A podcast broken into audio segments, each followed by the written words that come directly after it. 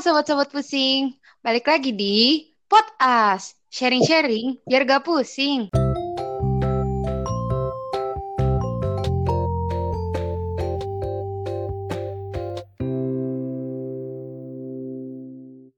Kenalin, gue Indi. Gue Torik. Dan gue Nanik. Hai sobat pusing, balik lagi di podcast kita. Gimana hari Sabtunya? Udah pada bosan belum di rumah nih, sobat pusing? Jadi ya sobat pusing, gue denger-denger sih udah ada satu bioskop ya yang udah, tapi bakunya selang-seling sih. Jadi pada kangen nggak nonton film di bioskop? Lalu gimana bang? Kangen banget sih, pengen banget nonton bioskop lagi. Karena ya ngab- ngabis waktu biasanya di bioskop kalau gue. Kalau Nani? Kangen banget nonton di bioskop. Maaf, kangen banget nonton di bioskop. Soalnya gimana ya, asik gitu kalau nonton langsung ke tempat bioskopnya langsung gitu. Ya kan, tapi kan lagi pandemi gini, gimana kalau kita nonton dari rumah aja? Bisa dari streaming, atau mungkin beli kaset. Bisa. Bisa dulu banget ya kalau beli kaset ya. Zaman dulu banget ya beli kaset. Bang, gimana kalau kita sekarang ngebahas film-film nggak sih? Film-film yang seru-seru buat sobat-sobat ya, pusing biar nggak pusing. Ngebahas ini nggak sih bang, film-film favorit, film-film yang seru buat rekomendasiin sobat-sobat pusing di rumah nih hari Sabtu kayak gini.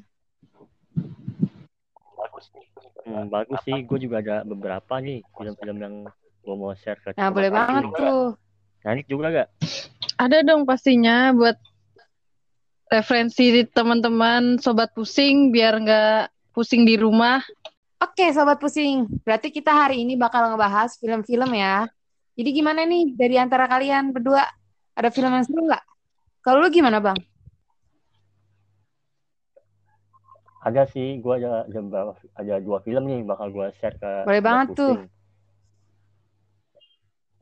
Hmm, yang pertama itu gue bakal Uh, kasih kasih referensi film pertama gue itu N K C T H I atau yang bisa tahu nanti kita cerita tentang hari.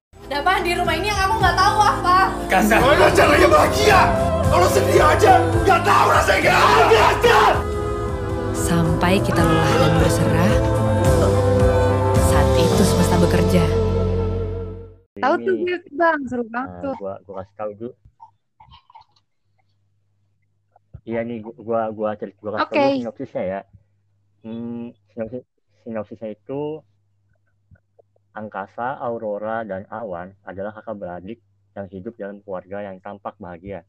Setelah mengalami kegagalan besar pertamanya, Awan berkenalan dengan Kale, seorang cowok es- esentrik yang memberikan Awan pengalaman hidup baru tentang patah, bangun jatuh, bangun jatuh, tumbuh, hilang, dan semua ketakutan manusia pada umumnya.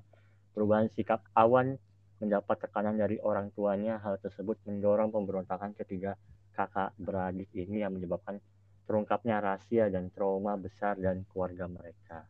Genre-nya sih mungkin masuknya ke family ya, drama family gitu. Mm, sih. Uh, mungkin kalau teman-teman alasan gue suka sama film ini, pertama emang ini kan drama keluarga ya, pasti nanti ngerasanya banget bang itu. Iya pasti. Gue udah nonton juga sih. Sobat pusing bakal ngerasa kok sama ya situasinya kayak gue gitu, kayak atau nggak kayak sobat pusing gitu.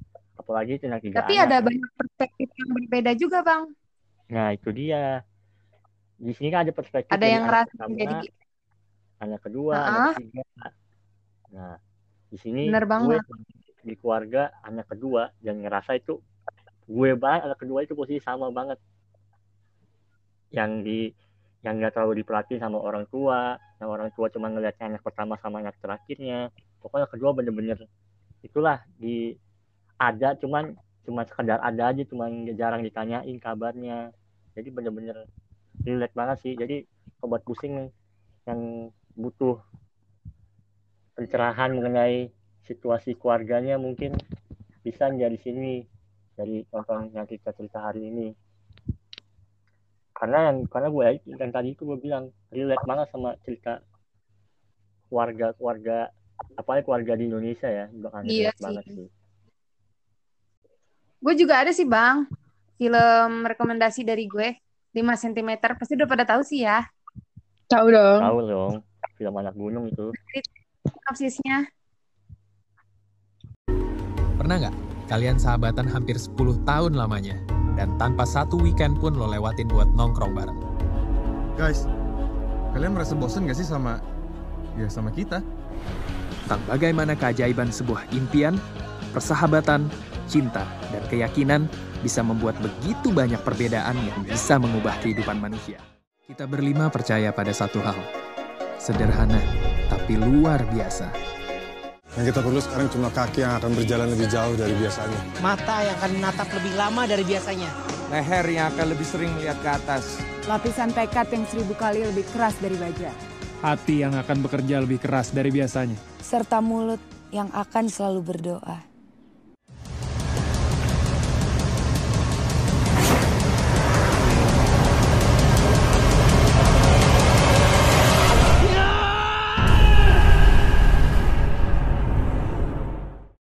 Buat para buat sobat pusing yang belum tahu nih film lima sentimeter ya, itu tuh seru banget. Dia ada lima orang sahabat, udah sahabatan kayak sepuluh tahun gitu. Ada Zafran, Ian, Riani, Gentar, Ariel. Jadi mereka tuh kayak punya karakter yang beda-beda gitu.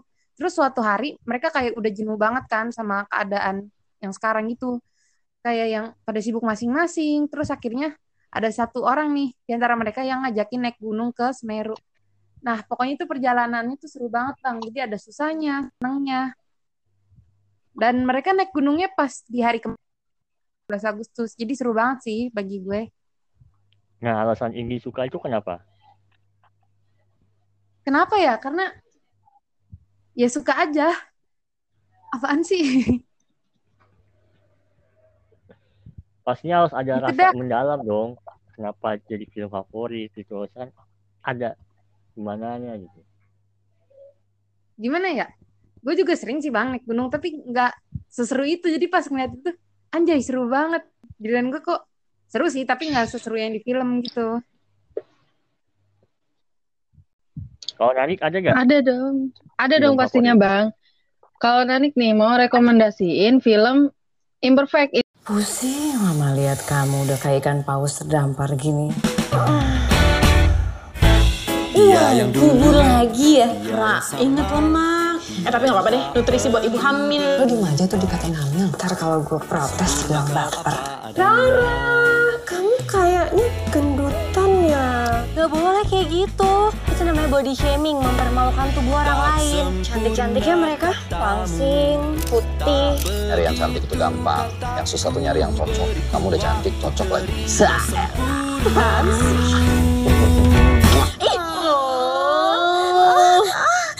Kejana ingin ku mimpimu.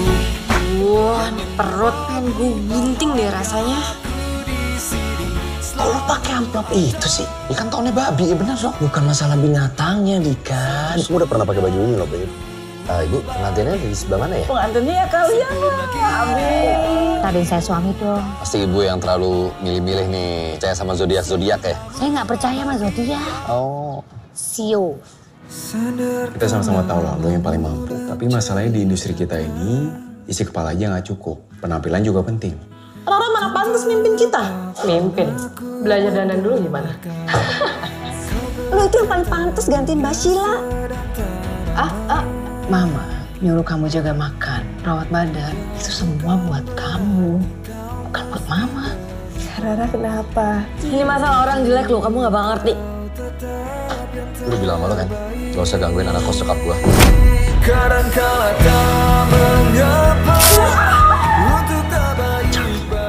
Serius gua tanya lo tuh ngejar apa? Iya ngejar hal-hal yang selama ini gak bisa gua dapetin.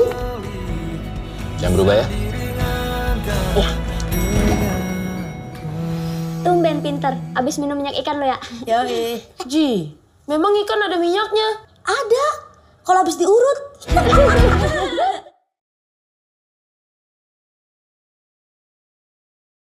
Ini sih udah film yang dirilis di tahun dua ribu sembilan belas akhir nih, di bulan Desember. Nah, film ini itu bergenre roman, film komedi, bisa dilihat buat anak-anak juga, dan ada dramanya juga. Nah, da- dari film ini dia berkisah mengenai Rara yang diperankan oleh Jessica Mila yang terlahir dengan gem- gen gemuk dan kulit sawo matang, warisan dari sang ayahnya kan. Nah, sementara adiknya Lulu yang diperankan oleh Yasmin Neper mengikuti gen ibu mereka Debbie yang diperankan oleh Karina Swandi. Nah, Karina Swandi, uh, Debbie dari ibu, ibu dari Rara sama Lulu, dia merupakan mantan peragawati tahun sembilan belas sembilan puluhan. Nah, Rara sendiri bekerja sebagai manajer riset di sebuah perusahaan kosmetik.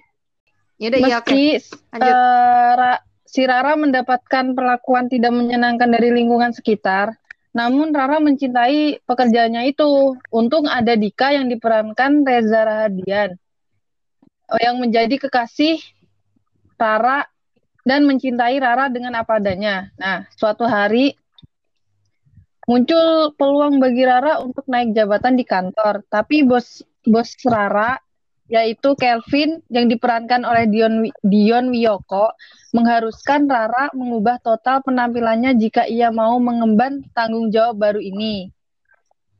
Nah, kalau alasan Nanik suka film ini karena gimana ya, film ini tuh kayak gambarin anak muda, eh gambarin a- gambarin perempuan di Indonesia yang insecure sama diri sendiri ya, kayak misal kalau kerja kalau kerja punya badan yang gak ideal itu kayak berasa malu gitu, bukan malu sih sebenarnya, kayak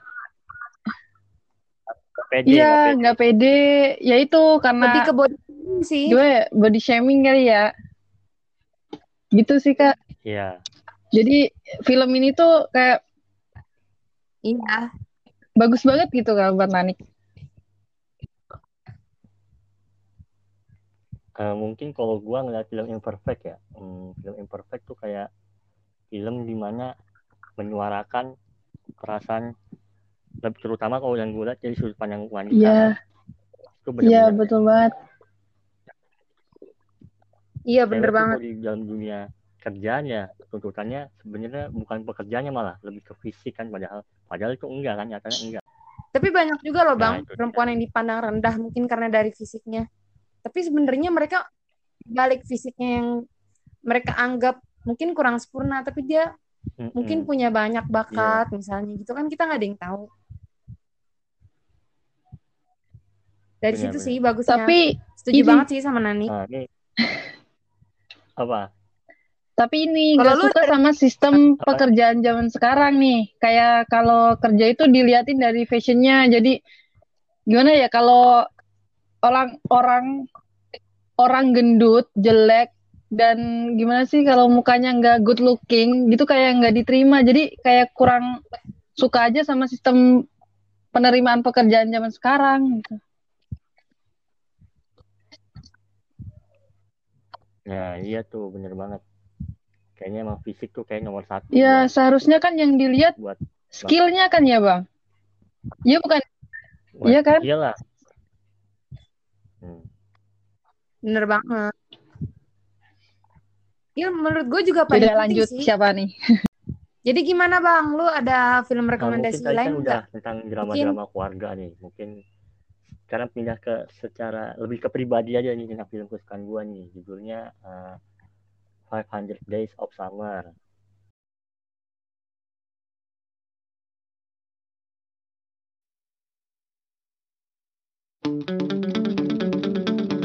This is not a love story. It's a story about love.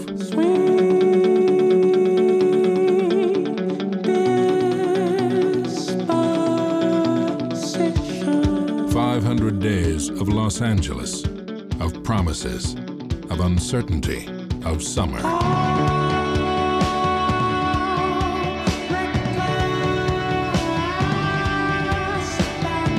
Fox Searchlight Pictures presents five hundred Days of Summer.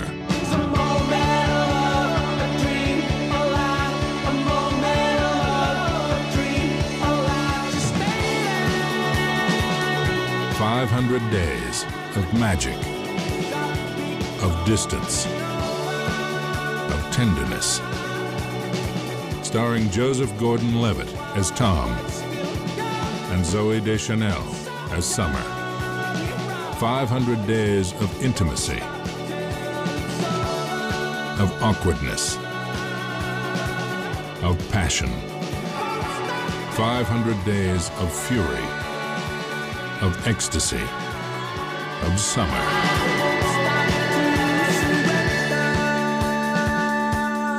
five hundred days of summer. Coming soon. Nah, five hundred Days of Summer itu ceritanya itu tentang Tom dan Summer. Tom itu kerja di agensi arsitektur, dan Summer itu kebetulan karyawan baru di agensi arsitektur itu sendiri. Nah, ya kayak biasa kisah biasa romantis, Tom sama Summer saling suka nih. Namun si Summer itu dari awal udah bilang kalau dia nggak pernah percaya sama adanya cinta sejati. Ya itu rada bohong sebenarnya sih. Tapi si Tom yakin sebenarnya Summer tuh cinta sejatinya, tapi pada pada akhirnya hanya patah hati yang didapatin oleh Tom, meskipun si Summer udah bilang dari awal. Ini gak sih?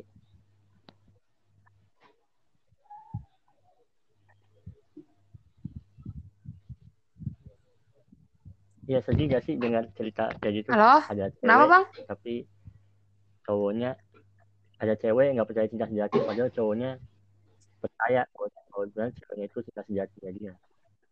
Sedih nggak sih? Nah, sedih sih kalau gue, gue filmnya. Mungkin belum terlalu relate ya sama gue, tapi gue ngerasa kayaknya emang di sini dari film ini gue belajar gimana dari cowok, terutama untuk cowok nih. Biasanya cowok tuh selalu berekspektasi tinggi pada cewek kan, padahal belum tentu ekspektasi dia sesuai sama apa yang dipikirin. Padahal cewek itu tentunya mikirnya, ah paling cuma teman, paling paling dia nggak nganggap lebih, paling gini. Sedangkan cowoknya nganggapnya, wah dia suka kali sama gue, dia suka, dia dia cinta kali sama gue. Padahal kan cewek nggak nggak nggak ke situ pikirannya. Nah di sini tuh di film five hundred Days of, udah filmnya filmnya udah sepuluh tahun ya, jadi sepuluh tahun itu selalu jadi perbincangan. Sebenarnya yang salah itu Tom atau Summer. Karena tadi kita tahu Tom sebenarnya ngarep si Summer, sedangkan Summer dari dari awal dari awal dia bertemu, dia tuh nggak percaya sama cinta sejatinya. Jadi itu para fans yang lanjut lanjut Days of ini pada masih menyebarkan sebenarnya Tom atau Summer. Itu sih karena menurut karena gue suka kerelatan ini kepada gue yang sering berekspektasi tinggi sama cewek, jadinya suka sama film ini. Itu sih.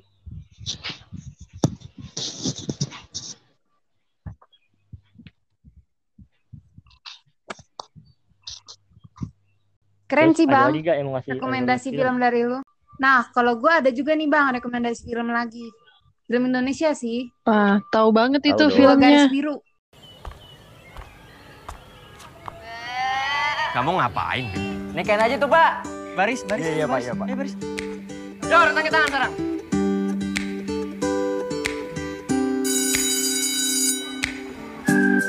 Mampu. Ya.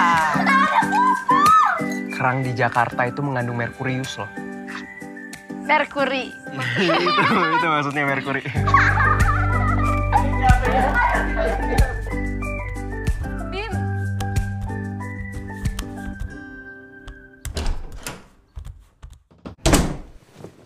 Kamu jangan bilang siapa-siapa ya, Bim. Tapi Bima salah besar. Sebesar apa sih salahnya? Jadi orang tua itu bukan cuma hamil sembilan bulan sepuluh hari. Itu pekerjaan seumur hidup.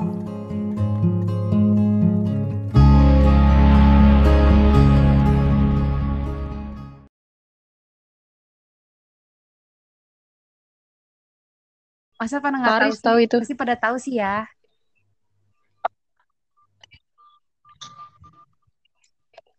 menurut gue sih film itu hmm. lumayan penting sih untuk pendidikan seks buat remaja yeah. di Indonesia. Gue ceritain ya bang filmnya. Jadi cewek namanya Dara dan cowok namanya Bima. Nah mereka tuh pacaran mungkin karena gimana ya? Tadi dulu. Tadi dulu lagi baca guys. Nah mungkin karena nggak kurangnya pengawasan dari orang tua juga hmm. dan mungkin pacarannya terlalu berlebihan kali ya. Dan menyebabkanlah si Dara itu hamil. Nah, dengan dari hubungan mereka itu pertamanya diumpet-umpetin sih bang, kalau mereka uh, kalau si Daranya itu hamil. Tapi lama-lama ketahuan sama keluarga dan film di uh, gitu.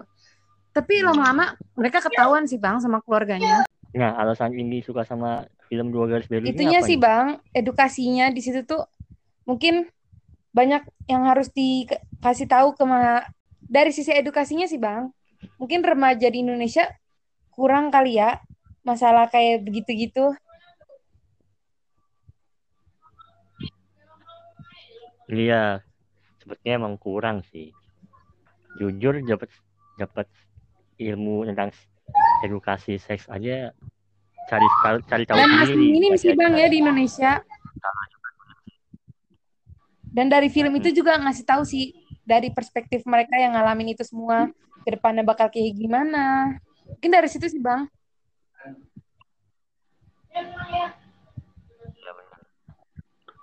Kita nggak, kita dapat sudut pandang.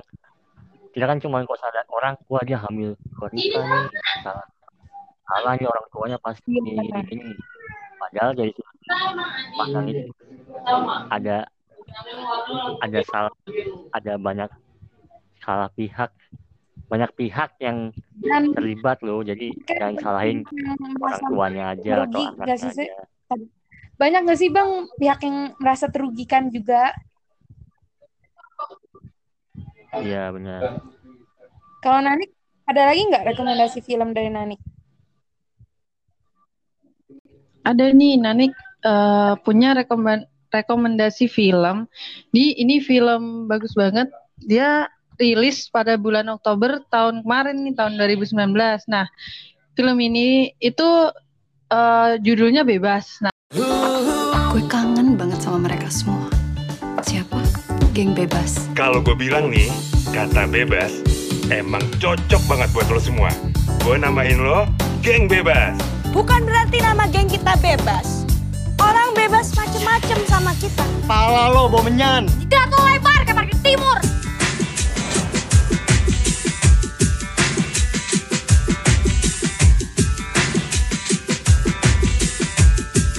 Geng Bebas atau apalah namanya. Gak bisa gue jadi bagian dari ini.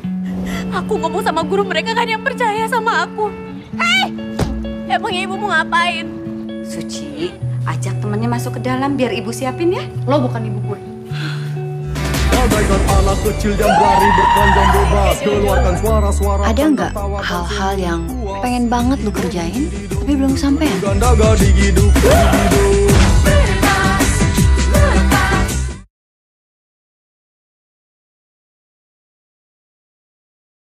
Nah, dia punya dia punya genre drama sama film komedi. Nah, di film ini itu men- nyeritain kayak Vina. Vina ini yang diperankan oleh Maizura, seorang remaja S M A yang berasal dari sebuah kota kecil di Jawa Barat, baru saja pindah ke S M A negeri bergengsi di ibu kota. Pada hari pertama di sekolah, Vina itu ditertawakan karena logat bicaranya dan juga diintimidasi diintimidasi oleh seorang siswa cowok. Nah, karena si Vina ini dari Sumedang yang bahasa Sundanya medok banget, kayak bahasa Sunda Sunda banget gitu. Nah, terus beruntung Vina ditolong dan dibantu beradaptasi oleh empat cewek dan seorang cowok yang disegani di sekolah. Nah, dari empat cewek dan seorang cowok itu ada Chris. Chris itu Chris yang diperanin oleh Sheryl Seinavia sebagai pemimpin. Jessica yang diperankan oleh Agatha Priscilla yang lucu dan terobsesi pada kecantikan. Nah, ada Gina yang diperankan oleh Zulfa Maharani yang pemberani dan anak terkaya di grup itu.